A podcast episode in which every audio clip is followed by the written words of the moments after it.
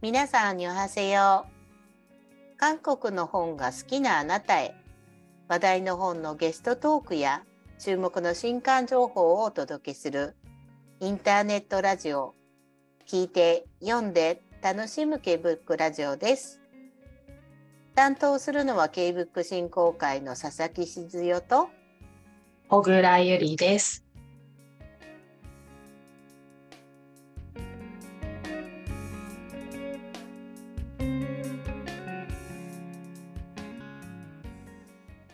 8月がスタートしました。今月最初の配信は翻訳者の方にお越しいただく私これ訳しましたです。今回のゲストは7月に刊行された記憶書店殺人者を待つ空間を翻訳された吉川凪さんです。吉川さんようこそお越しくださいました。今日はどうぞよろしくお願いいたします。はい、よろしくお願いします。よろしくお願いいたします。はい。もう吉川さんとは私が兼務している出版社クオンの書籍の翻訳でも大変お世話になっているので、私自身も吉川さんとそうすると8年ぐらいのご縁かなと思うんですけど、こうして2人だけで話すのって もしかして初めてかなと思う。大体キムさんいますからね。そうですよね。そうなんですよ。で、あ、2人でお話しするの初めてだなと思って。で、なので今更っていう質問でもあるんですけど、ここで改めて、そう、吉川さんが、なんかそもそも韓国とか韓国の韓国文学との出会いが何だったのかなっていうふうなことからちょっと最初ちょっと雑談のように お伺いしたいかなと思うんですけれども、はい吉川さんは大学あの韓国のインハ大学はい、稲大学、稲大学。はい、はい、国文化大学院で韓国近代文学も専攻されていらっしゃいますし、そして文学博士博士でもいらっしゃるので、なんかその大学に行かれた時がきっかけだったのかとか、なんかそういったあたりからちょっと教えていただけますか？えー実はねなんかあんまり大きなきっかけっていうのがなくって、あのあの言うとみんながっかりするんですけども、なんかちょっと劇的なことをね、みんな求めてうんなんかたりす。なんか大概あるんですよね。はい、ありますね。なんかでね、ショックを受けて、あ、はいはい韓国のことを知らなければ、そういうの全然なくて、行き当たりばったりで、すべて、そうですか。そうなんです。あで、あのまずあの、大学、はい。それから修士課程まであの韓国はい。全く関係なくって、あー。韓国語も全然知らなくって、ええええええ。まああの在日韓国人は身近にいましたけど、それええ。とあの別にあのうん。それが直接韓国への興味につながることもなく、うん。で、えーただ外国語をやるあの勉強するのが好きだったんで、あでなんとなく、うん、あの社会人になってからです。あ、そうだったんですね。あなんえー。かこう、面白そうだなと思う。それ、それだけねまあちょっとね年があれしちゃうんですけどけどまだまだあの韓流とかの当然前でぐらいですか、うんまあ、韓流、その、そうですよね。あの、2003冬の、冬のそなたよりも前ですよね。前ですもんね、うん。そうすると余計にそはい。の韓国とのね出会いってやっぱりまだ少なかった時代であるのは間違い。そう、少ないけど、なんかちょっと、こう、気になる。興味を持つ人がで出だした感じですね。あであだから語学堂にこう留学すあの、ええ。若いお若い OL がこう会社辞めて語学堂に留学するっていうのが、まあ、あのちょこちょこ出だした時期ですね。それ以前だと、まあ、そんなあのめったにー語学堂うんに留学する人もいなかったんですけど も、でしょう在ね在日の人以外ではね。はいはいうんであじゃあやっぱりちょっとこううんうんブームの兆しが出たぐらい。ああじゃあオリンピックもあったりあそうですね。オリンピックの後だねからっていうのはあるのかもしれない。あるかもしれないですよね。私で私も全然韓国と縁がなかったんですけどやっぱりオリンピックがあってしかもそれがなんか近い隣の国であるっていうので、私も意識だけはその時に初めて韓国っていうのを意識したかなと思うので。イメージが変わりましたよね、韓国っていう、ね、国ですよの。ねきっとね。で、ね。あのまあ、ハングルもちょっと面白そうだし、で、最初の、一番最初の段階では独学で文字覚えたりしてたんですけども、でちょっと、まあ、ラジオ聞いたり、うん。まあ、CD 聞いたりですね。で、うん。ちょっとできるようになってからそれこそあの週1回こう90分ぐらいで習いに行くようなうん講座に通ったりはしましたねでまあちょっと面白いというかあできるようになるような気がしたんですよね。ああ、あのご語学として学び始めてみると、意外といちゃんと。喋れるようになるんじゃないかなっていう気がしたんで。そう他の外国語とかもじゃあ逆にそれまではやっぱり興味を。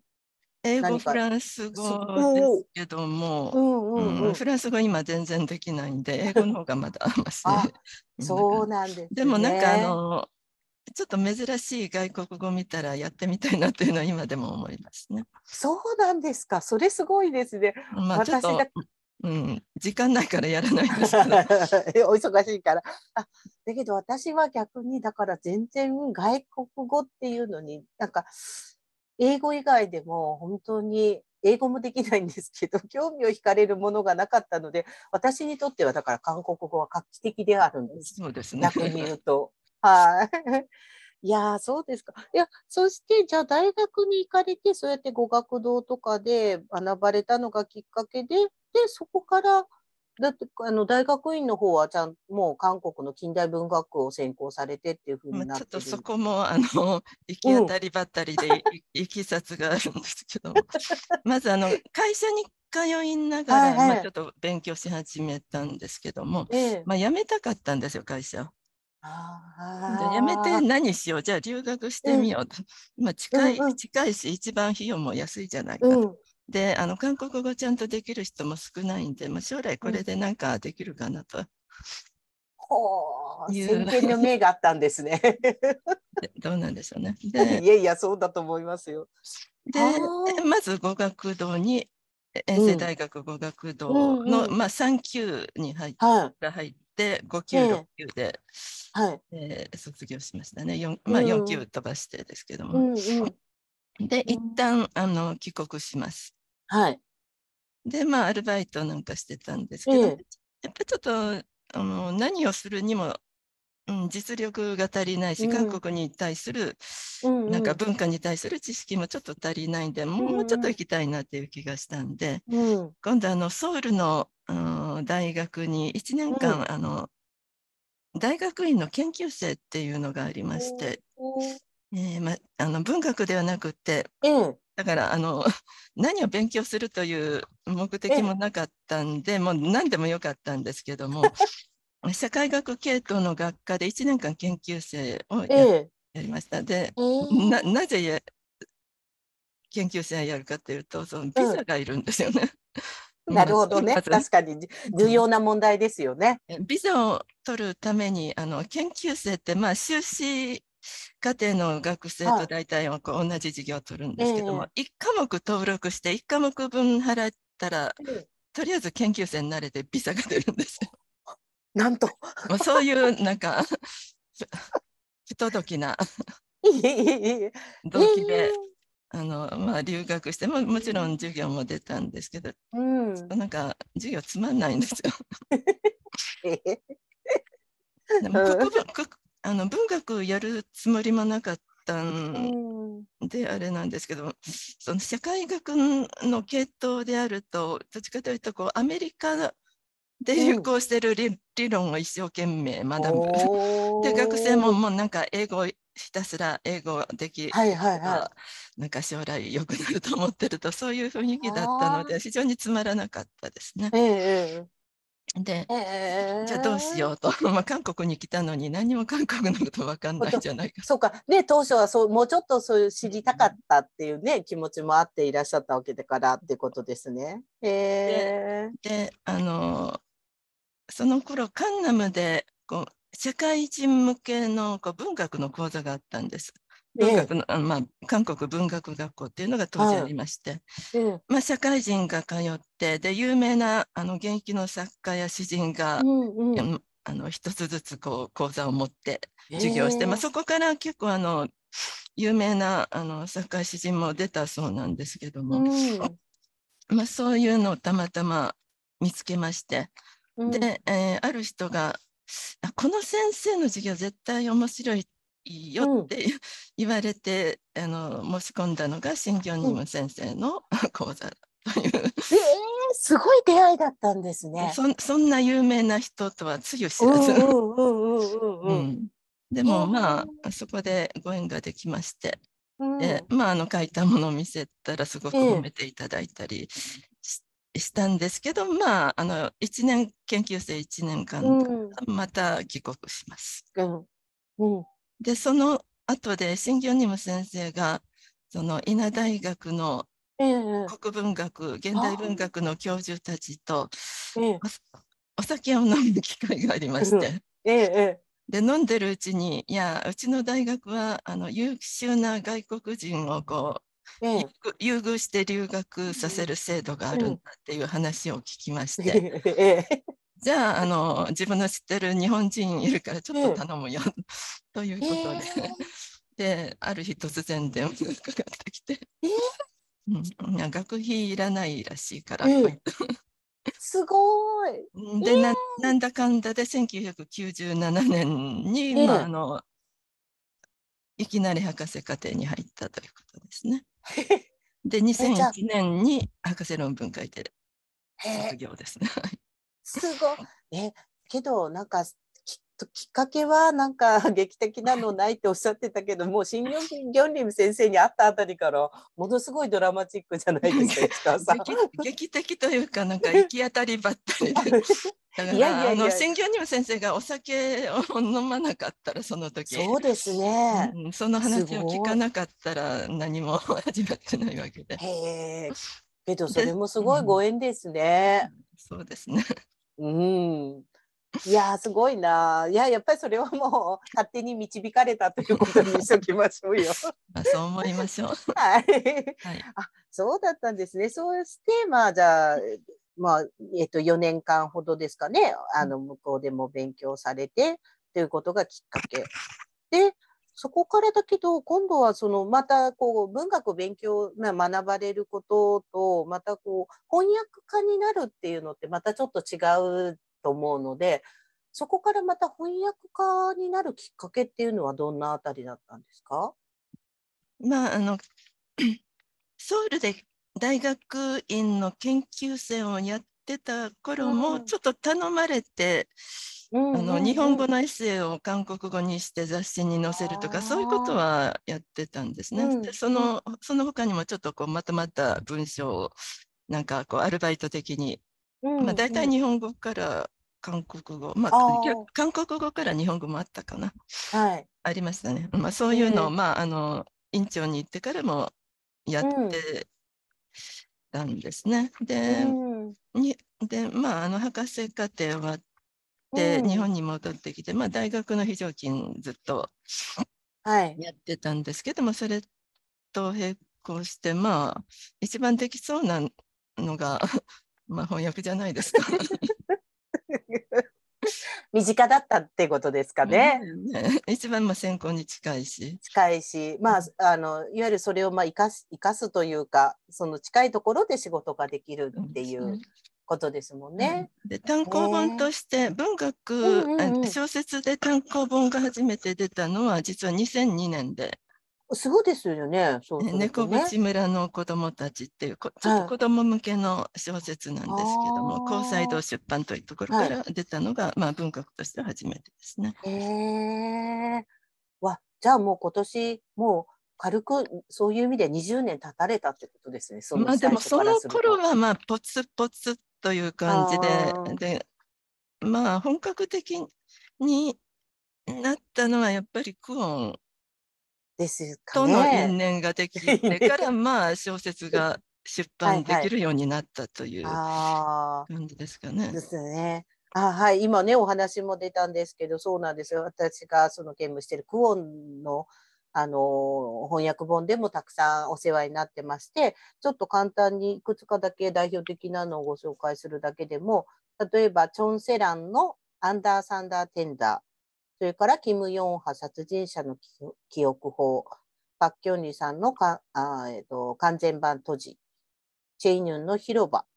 キム・オニル、深い中庭のある家、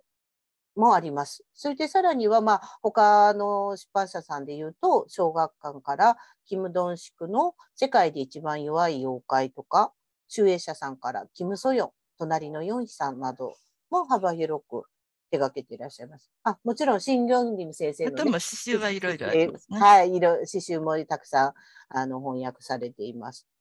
で、そんな吉川さん、たくさんいろんなジャンルの作品手掛けてらっしゃるんですけれども、はい、いよいよ今回の新作についてここから少し伺っていきたいんですが、はい、今回ご紹介させていただくのは、チョンミョンソプチョ講談社さんから刊行されました記憶書店殺人者を待つ空間という作品になります。ではこの作品のあらすじ本の紹介をお願いいたします。はい、えー、主人公があの古書収集家なんですね古い珍しい本を集めてえー、いる大学教授のユ・ミョンウという人です。で、この人、車椅子で生活してるんですけども、うんうん、テレビのバラエティにこうレギュラーで出演して、で本にまつわる面白い話を、うん、して人気のある、まあ、タレント教授ですよね。うん、で、その、うん、人気のあるタレント教授がある時あもう、もう大学も辞めます。テレビも出ませんと言ってじゃあどうするんですか？ってこれから古本屋の親父になりますと 宣言するんですね。はい、えー、実はこの車椅子の大学教授ユユミョンウさんは15年前に妻子をあの殺されてで自分は助かったけれども大怪我して両両足を切断したという悲しい過去があるというのがまたその後に出てきます。でどういうことかというと、まあ、車に奥さんと中学生の娘を乗せて出かけている途中に交通事故を目撃してでそこで、えー、車を止めてちょっと車どかせよって 言っちゃったのを、うん、がきっかけで、まあ、あの犯人に出会ってしまって妻子が殺されちゃって。でこうユミョンさんも殴られそうになったんですけどとさにそこにあったカバンを掴んでこう自分の頭を防御したら、うん、犯人が突然なんか態度が変わって「あ、うんうん、そそのカバンを下ろせ」となんか慌てるんですよね。でそこに他の人が来たんでも犯人は逃走してでもうマスクと帽子で犯人の顔もわからないんでこう犯人、うん、全然わかんないんですけどもで後でそのカバンを見てみるとその中にすごく珍しい近代文学の あの本が、うん、古い本が入ってまして「失われた真珠」という、まあ、あのイギリスの詩人アーサー・シモンズの訳詩集で、えー、キム・ソモルのあの先生だったキモクという人が訳したという、はい、まあ、1924年の本なんほんでまあ重要といえば重要なんですけど、うん、まあ韓国人誰に聞いても大体知りません。こんなそうなんですね。だからこれ持ってるという時点ですごくマニアックな古書収集だということに気づきます。はいはい、じゃあ犯人も自分と同じぐらい古書マニアなんだと気づいて、でそこからこう復讐計画を立てるんですね。自分が、まあ、有名になってテレビに出たら自分のことを犯人は見るに違いない。でこれをとこの本を取り返したいと思ってるだろうから、えー、自分が古本屋を開いたら犯人は絶対、まあ、客を装ってくるだろう。そこから犯人を見つけ出してやるっていう、まあ、計画を15年間立て、えー、みっちり立てるというそういう話ですね。で、まあ、あのお客さんが来たら4人ぐらい怪怪しいやつがいる。さあ誰でしょう？という。さあ誰でしょう？ですよね、まさに。で、まあ、犯人わか途中で分かるんですけど、その後またすさまじい 復讐をするということですね。本当そうです、本当に。そこまでありがとう ありがとうございます。はい、いや、本当にこう、なんていうんですね。うん。すごいなっていう作品なんですけど、で、この、えっと、実はね、あの作品の著者、チョン・ミョンソプさんという方なんですけど、あの、昨年の12月には、消えた忖度ホテルの支配人という作品が北村幸子さんの役で影書房からも出て、そしてつい最近、えー、早川書房さんから出たアンソロジーで、蒸気駆動の男、朝鮮王朝スチームパンク年代記、これは木田かなえさんの役ですね。こちらのにも短編一編で、蒸気の極という作品が出ていたりして、今翻訳が、そういう意味で今回でまあ3冊目というか3作品目とすると、本当にこう、急に翻訳が続いている感じがするんですけど、このチョン・ミョンソプさんについてどんな作家さんか教えてもらってもいいですか？はいえー、最近の,、まあ、あの若い作家は大体こう文芸創作家出身とか多いですよね。でもこの人は全然そういうところ出てなくって高校卒業してまず、あの大手の百貨店に就職したそうです。うん、ああいいところ就職したねってみんなに言われるんですけど、うん、経理課に配属されちゃって全然なんか数字とか多分文系だから苦手なんでしょうね、うん、もうつまんなくてつまんなくてと思ってたそうです。で百貨店の地下にコーヒー屋がありましてでちょっとこううさばらしにコーヒー飲んだら美味しいなと思ってじゃあじゃあこれコーヒーあコーヒー入れる人はコーヒー毎日毎日飲めていいなっていうんで今度あの百貨店辞めてバリスタになったそうですね。結構大胆。でバリスタになってから今度あのパジュでパジュのインフォテックっていうパジュに唯その当時唯一あったカフェに、うんうん、えー、で多分あの一人で働いてる働いてたんだろうと思いますけども、うんうん、あんまりまだこのパジュに人がたくさんいないような頃に、うんうん、そこでカフェのバリスタをやってたそうです。でお客さんまあ本当にあのポツポツっと来るぐらいなんで、うん、まあ、来たらだ来る人は大体出版関係ですよね出版都市なので、うん、えー、まあ、話をしたりして親しくなったんだと思います。で小説はまあ30過ぎてから書き出したというようなことを言って、まあ、その経緯はちょっとよくわかんないんですけども、はいはい、多分まあそこで出版関係の人にちょっと見せたんでしょうね自分の書いた小説を。うん、それでいきなりなんか歴史小説というか歴史ミステリーみたいなのが上下2冊なんだけどいきなり刊行されたという、えー、えー、ちょっと珍しいデビューの仕方をしてますね。でその後はもう SF も書くし、童話も書くし、歴史小説も書くし、でミステリーも書くし、でもまあミステリーが一番好きだとは言ってるようですけども、そういう人ですね。ああ、なかなか本当珍しい、ね、経歴をお持ちであるのは間違いがなくって、で、今お話ししてくださったあのチョン・ミョンソプさんについては、ちょうど吉川さんが現代ビジネスのウェブ版の方に、韓国分断の内と外、権威の後ろ盾を持たずに戦い続ける小説家、チョン・ミョンソプの正体と題して記事も書いてくださっていて、この中にもね、あの、さらに詳しく紹介もありますのでね、ぜひこれも読んでいただけると、その彼の人となりもすごくわかるかなと思いました。で、私も先ほどね、紹介した3作は読んだんですけど、本当にこう幅広いジャンルを書かれる方で、びっくりします。え、これ同じさあの作家さんなのっていう感じが。そうですね。ねえ、すごうん、記憶書店に関してはあのミステリーの書評家の人がまた同じ現代ビジネスに書いて、はいはい、書いてくださってそこを見るとあのチョン・ミョンソプさんの写真も出てます、ね、全然、ね、ぜひねあの新しい作家さんとして覚えてほしいなと思うんですけど、はい、それでこの記事の中でもあのあったようにあの彼自身がチョン・ミョンソプさん自身が毎年のようにプサン国際映画祭に出向いて映像化してほしいストーリーを数百名の映画関係者相手にプレゼンしているそうだと吉川さんが紹介されていて、はい、なんかなんか私も本読んであまさになんかそうそういう映像化をすごくイメージされているこう書き書いてらっしゃる作品がそういう感じはしたんですけど今は韓国内でもそういう映像化とかを意識されている作家さんって増えているんですかね？みんなそれは思ってるんじゃないですかね。紙の本だけだとよっぽど、よっぽどね、ヒットしない限り、えー、うん、作家としてはやっていけないんで、うん。やっ二次二次使用使用量 は大きいぞとい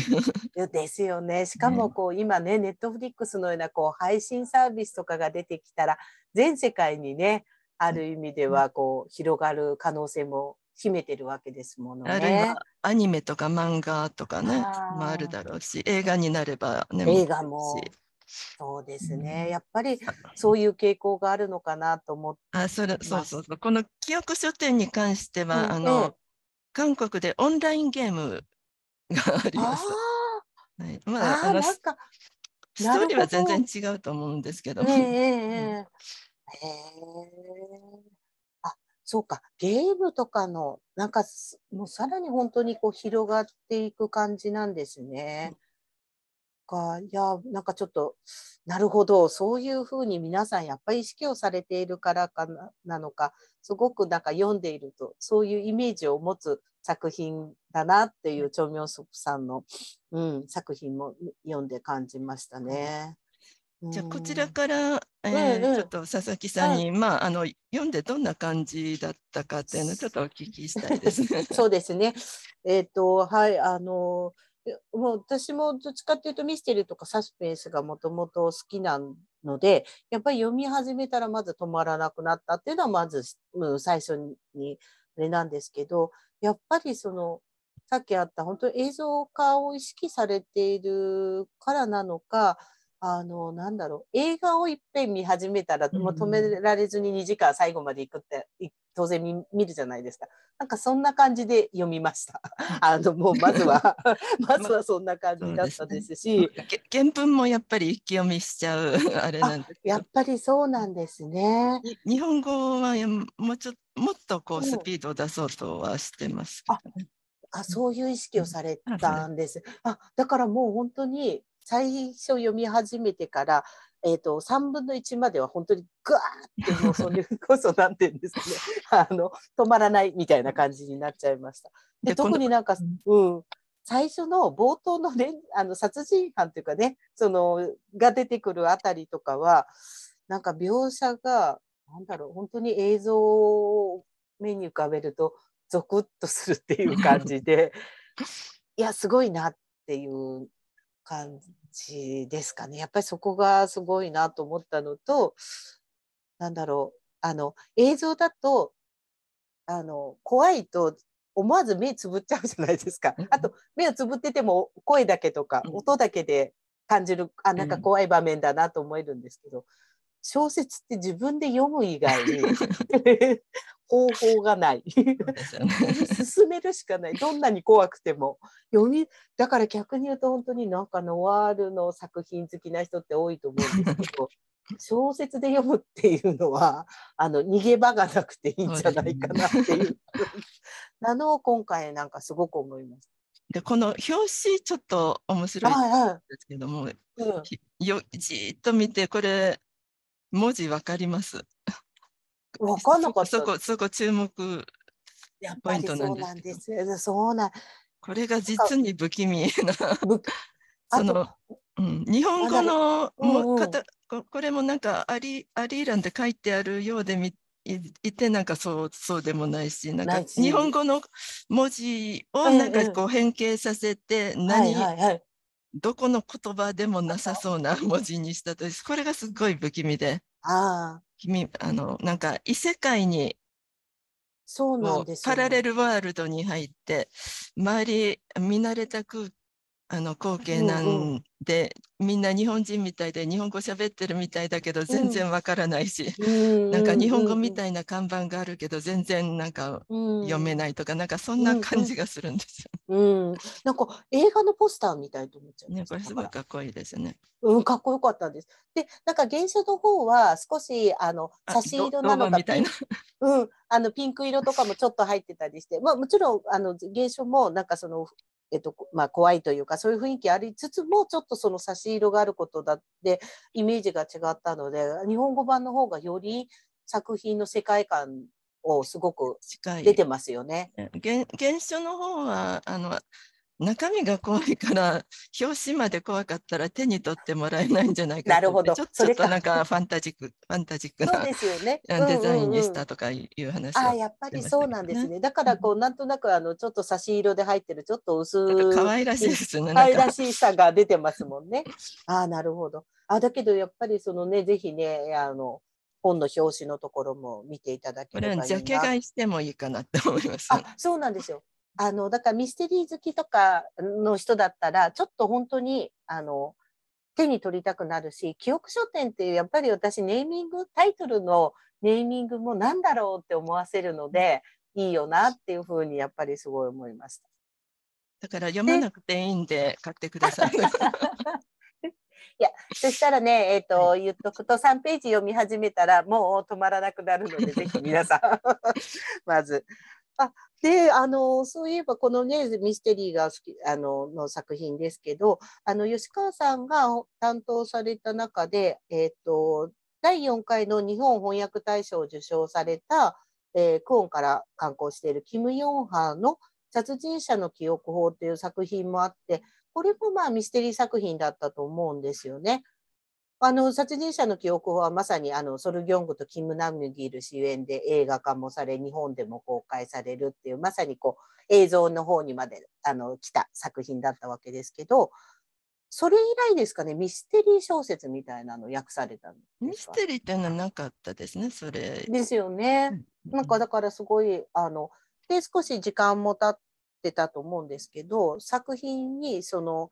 殺人者の記憶法で描かれた頃、まあ作家が違うのであれですけど、何か、えっ、ー、と、共通する点があるのか、社会の変化とかがそのミステリー作品の中にも現れているのかって、そのあたりいかがでしたか？まあ、あのどちらも連続殺人犯なんですよね、うん、主人公が。ただもうあの作品全く違うと思ってまして、うんうん、殺人者の記憶法はまあミステリーめいた純文学だろうなと思いますね。で実際実際に何が起こったのかって最後までこうはっきりと作家が提示してくれないじゃないですか自分で解釈してくださいって。はいはいはい、でも記憶書というのもあくまでエンタメなのでもうすすっきり解決しますね。で犯人は徹底的に復讐する。だから、まあ、あのスカッとしたしたい人はこっちの方が向いてるかもしれない。確かに。まあ、文学なんか面倒で嫌だとかいう、もう本なんか嫌いっていう人が読める。ええええ。うん、あなるほどね、うん、大きくそこが違いですかね、やっぱり、ね、まあ、作家が書こうとしているものが違うんですね、もともと。うん。同じこうミステリーっていうジャンルに入っているけれどもっていうことですね。うん、いやでなのでね殺人者の記憶法もぜひ読んでいただけるといいかなと思ったのとあとあの時に思ったのはあやっぱり映像化する時ってこういうふうに映像の方たちは読み取るんだなっていうか解釈して映像化するんだなっていう。作家としては答えは提示してないんだけど映像は何か、うんね、どどのどれか一つ答えは選ばない限り映像はできないんだ、ね、はいはいはい。本当全然違ったのがすごく印象的だったなっていうのを思い出して今回、まあ、それから言うと今回の作品の方がなんか映像化したとしても本当に、まあ、あの作りやすいですよね。小説と同様によしこれで終わりっていうのがね分かりやすい作品。ただただ残酷すぎて映像には向かないかもしれない。本当にね皆さんねちょっとねそういう意味ではねすごいなここまで小説で書けるんだなっていうのは本当に思いました。であのその今ねあの作品のこと出てきてであのお久しぶりに、まあ、ミステリーという作,、まあ、作品やりましたってこ手がけられたということなんですけど翻訳についてちょっと伺いたいんですね。はい、というのがあの先ほど吉川さんの作品担当された作品をあのご紹介した中にはそのパッキョンリさんの完全版「閉じ」だったりとかそれからチェイヌンの広場とかすごくこう名作と呼ばれる作品もありつつで今回のようなミステリー作品から現代のものまで入ってるじゃないですか。なんか私はね本当に翻訳のことが全然わからないのであれなんですけどそういう作品のでなんか違いっていうんですかねなんか取り組み方みたいなのも含めて何かあるものなんでしょうかそれをぜひ伺いたくて。まあ、古いと言っても全部まあいわば現代文学なんで大きな違いはないし、まあ、あの名作だから新人の作品だからといって別にあの態度が変わるわけではないんですけどもね、まあ、要するにあの作品の内容によって変わる、ということですよね。なるほど、ね、だから広場であればこう文学青年風の観念的な分担にしないといけないだろうし、うん、あの、うん、深い中庭のある家だったらちょっとこう繊細な、はい、叙情的な感じがないといけないし、でこれこのミステリーに関してはやっぱりスピード感スピード感スピード感とこうドライな感じ。淡々として乾いたようなががなければいけないだろうなという。だから作品の内容によって変えなければいけないだろうと。うんスピード感大事ですもんね確かにね。うんそれでもたもたしてね、これなどういう意味かなとか 考え込んだらつまんないですよね、そんな関係ないとこで止まったら。確かに。それじゃあもうね、台無しになっちゃうというか、うん、やっぱり、あの、なんていうんですかね、映像、次々にこう思い浮かぶような形っていうの必要とされるでしょうし。ね、なるほど。そっか。その時代とか、いつ書かれたものとか、まあ名作っていうのはね、あの、あとの後世の人たちが名作と呼んでるわけでね、その時々では。どどれにしても古典文学やってるわけじゃないですから、そんなに違わないです、近代以降のものだから。そっかそっか。なるほどね。私とかがなんかついついこう、なんか名作っていうのがついていると、こうなんかちょっと上に上げちゃって、勝手に上げちゃってるのかもしれないなって今思いました。ありがとうございます。はい。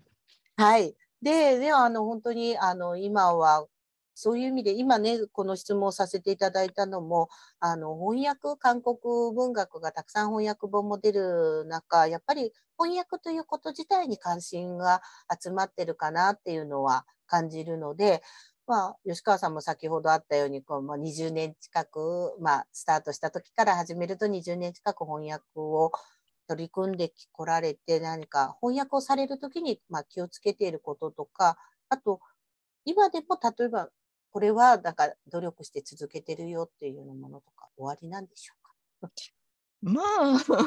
うん調査をするまあ、いろいろ調べるっていうのは基本的にはやることだし、うんうん、えー、まああのいつも思ってるのはこう読んだ人がこう文字読んでるんだけどなんかこう、映像を見ているような感じで、なんかその場でこう目撃したようなかん、うん、映像としてなんかこう頭に残るというかそういう文章であればいい理想的かなと思います。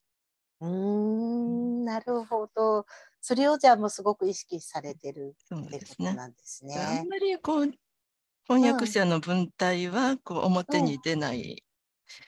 だろうと思いますね。うん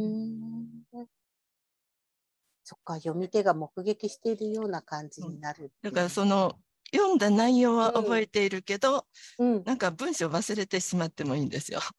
なんかそそのなんか本当にその場面もを目撃して見ていたような感じが残っていただければ。お奥が深い言葉だわ。かっこいいんですよ、スカさん。なるほど。そうですか。いや、なんかすごいいい言葉ですね。すごい素敵ですね。なるほど。じゃあいっぱい私たちは目撃させてもらえてるから、今はすごい幸せなんだなってつくづくちょっと思いました。で、吉川さんにはね、あの、2018年からそのチェッコリというの方でも、スクール、翻訳スクールね、あの、務めていただいたり、あと、慶福振興会が主催した翻訳コンクールの審査員も務めていただいたりして、えっと、まあ、5、6年ですかね、もうちょっと経つか。えっと、スクールの受講生とか応募者の方たちをたくさん見てこられてると思うんですよね、その役分として。なんか感じられてる変化とかってありますか？コンクールは今全然関係してないのでよくわかんないんですけど、はいうん、まあなんかこの翻訳コンクールができたことで、うん、まあこうやったらこうやれば翻訳書が出せるという一つの道筋がはっきり目に見えるようになったからまあうん励みになってるんじゃないですかね。でまあ 自分自分のそのあのスクールのクラスのことを言うと、はい、なんか異様にリピート率が高くなりました。はい、すごいです。前はあの初めての人とこうリピーターと半々ぐらいだったんですよ。はいはいはい。今なんか異様にリピートしますね。そうですよね。ほとんど皆さんなんか継続してらっしゃるのが。やっぱり受講生の中からこう優秀賞を取ったりする人が出ると、はい、やっぱ励みになるでしょうね。そうん、そうでしょうね。ちょっと意識が変わったのかなと。ああ、なるほど。けどそういうところは確かにあるかもしれないですよね。なんか自分が学んでることのこうちょっと先みたいなものが見えてきたなんか全然こうぼやっとして見たものが、うんうん、あもうちょっといったら届くかなみたいな 感じなんじゃないですかね。あそれはありがたいことですね。なんかそう思っていただいて皆さんが頑張ってくださってると思うと。なるほど。いや本当にすごいな。なんかそう本当にそういう人たちが年々こう増えてきていてなんかその熱あと皆さんの意識が変わってきてるのはその私とかはあの翻訳はしないけれども事務局として携わってるとすごく感じています。でそうした翻訳者を目指す人たちに、まあ、吉川さんがあアドバイスするすごいね幅が広い言い方で恐縮なんですけどアドバイスするとしたらどんな一言を送られますか？まあ、あのコンクールとか皆さん目指すと思うんですけども、優秀賞をね、取る人ってほんのわずかだし、はい、でまあなんかプロになってもまあ大抵の場合そんな大した稼ぎはないんですよね。だからちょっとなんかがっかりするようなところがあるかもしれませんけども、まあ、コンクールの準備をしたり、まあ、翻訳の講座なんかに向けて勉強するとものすごくこう皆さんあの大人なんだけども、うん、もう学生みたいに一生懸命読んだり、考えたり調べたりするわけですね。でだからその過程を通してものすごくこう知識が増えたり、まあ、読解力や文章力も確実にちょっとずつは向上してるはずだしで視野は広がってる。っていうのは、うん、あのうん、絶対あの、だ誰全員がそうだと思うんですよ。うん、で大人になってからそんな成長することってあんまりないじゃないですか。もう 衰えることはあっても。本当です。衰えは感じることはあっても。大体、ね、こうね、うん、年取ったら衰えを衰えを指摘されることが多いんですけど、うん、こうこういうの勉強してると確実にこう成長するので。なるほどね。自分が。うん、だからその目に見える結果がなくてももう自分がこう成長してるんだ進歩してるんだってそれがそれ自体が収穫なので大きな収穫なので。あの目に見えるご褒美をもらえなくてももう自分はもうたくさんのものを得てるのだと。で勉強自体を楽しみにするつもりでやって気長にやっていただけたらいいかなと思います。あんまりあんまりガリガリ、ね、するよりも、ね、いや、本当そうかもしれないですね。確かになかなかね、もう大人になって。大して儲かりませんよ。あの文芸翻訳だとね、よっぽどヒットしない限り。あと、そう、そうですね。少なくともね、あの、あの時間がかかりますよね。そうそうとにかく一冊仕上げあの、うん、楽し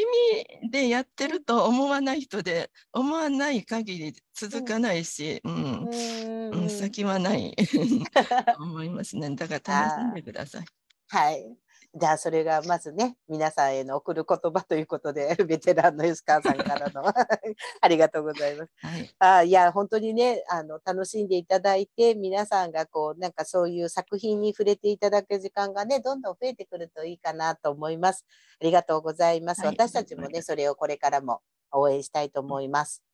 いや、本当にありがとうございます。すごい楽しかったです。はい、ありがとうございます。で、最後になりますけど、もしあのもう今後出る作品とかで、こう情報公開大丈夫なものがあれば教えていただければと思いますが。はい、えっとまあ、今、作業が進行しているのは土地の18巻で、はい、で、えー、18巻はもうすでにゲラになってまして、はい、えー、続けて19巻もやってます。はい、それから来年、うん、韓国で、うん、ま、あの出るものですけども、四本康弘さんという詩人の、えー、詩集を、えー、はい、韓国語にして、えー、来年の後半に,、後半に渡せるだろう。というのが決まってます。それからいつになるかわかんないんですけど、ナムジヌさんという詩人の詩を出し、なんかキム・スンボクさんが出したいと言ってるので、これが来年なのか再来年なのかもう3年後なのかわかんないですけど、はい、いつかまでで。そ多分 まだ何も手つけてないです。いえいえ、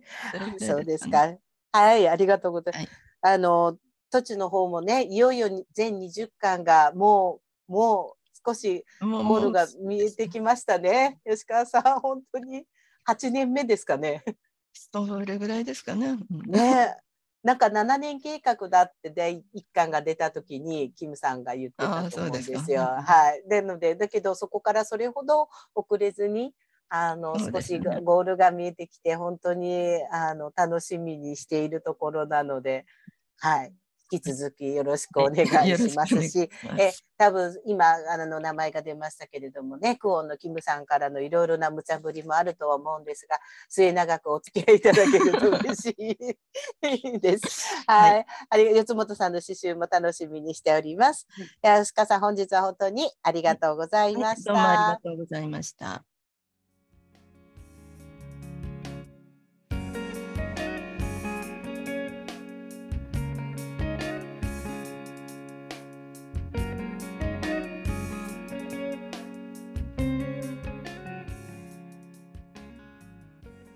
韓国文学の翻訳家として20年余りにわたって活躍されてきた吉川凪さん。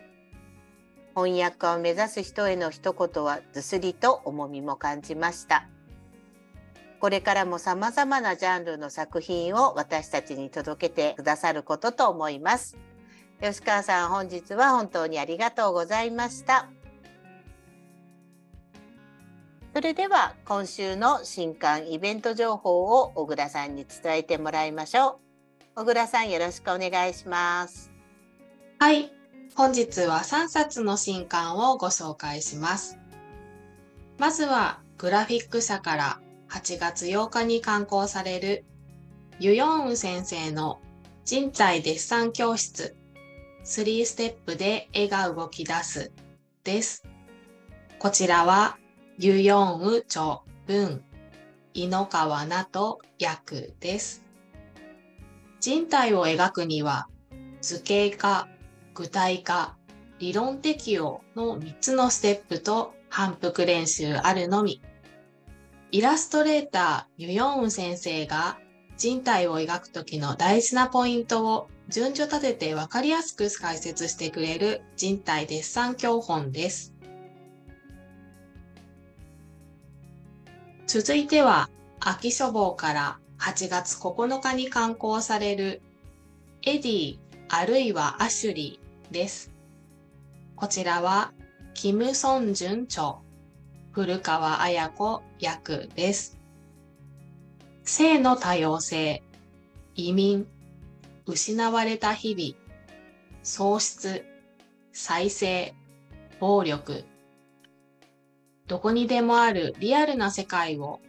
時を超え現実と幻想とを自由に行き来しながら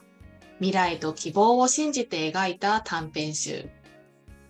ジェンダーアイデンティティの不確かさを自らに問いかける表題作、エディあるいはアシュリーなど8作品が収録されています。3冊目は長岡書店から8月10日に刊行される威風堂々狐のしっぽ1巻から3巻です。こちらは孫ウォンピョン著渡辺まどか役です。2020年アーモンド2022年30の反撃2023年プリズムと本屋大賞翻訳小説部門を席巻するソン・ウォンピョンが手掛ける初の児童書が韓国より上陸。3冊のテーマはそれぞれ。1巻が人とは違う自分。2巻が友達関係。3巻は勇気と様々な悩みを持つ子供たちへのメッセージが込められています。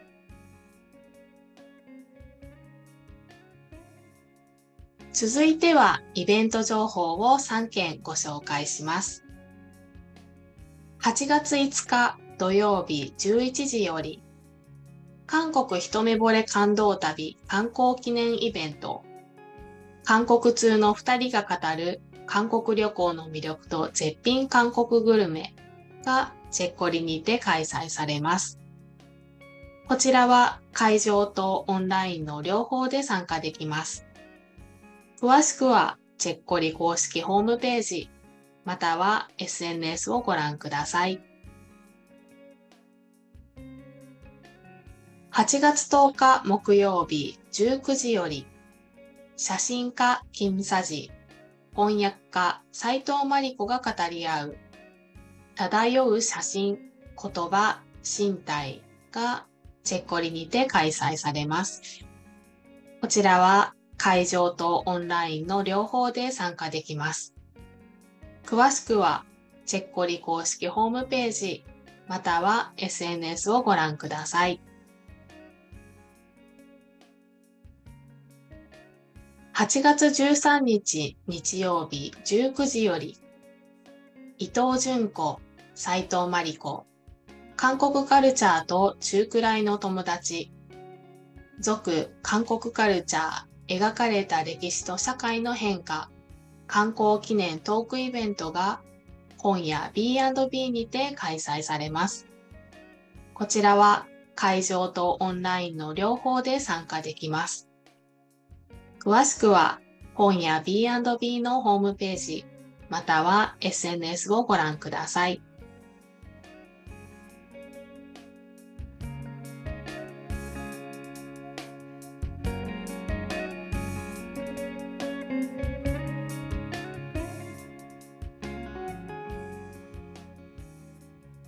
K-BOOK ラジオでは皆さんが読んだ韓国の本 K-BOOK の感想をお待ちしています。Twitter や Instagram、YouTube チャンネルのコメント欄にハッシュタグ K-BOOK ラジオをつけて感想や番組へのコメントをお寄せください。私、これ読みましたのコーナーで紹介させていただきます。皆さんの感想をお待ちしています。なお、K-BOOK ラジオは Spotify、Apple Podcast、Google Podcast、YouTube でお聞きいただけます。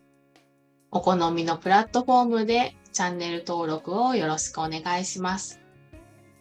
また、毎週ご紹介した書籍やイベント情報は各回の概要欄に詳細情報がありますので、ぜひチェックしてください。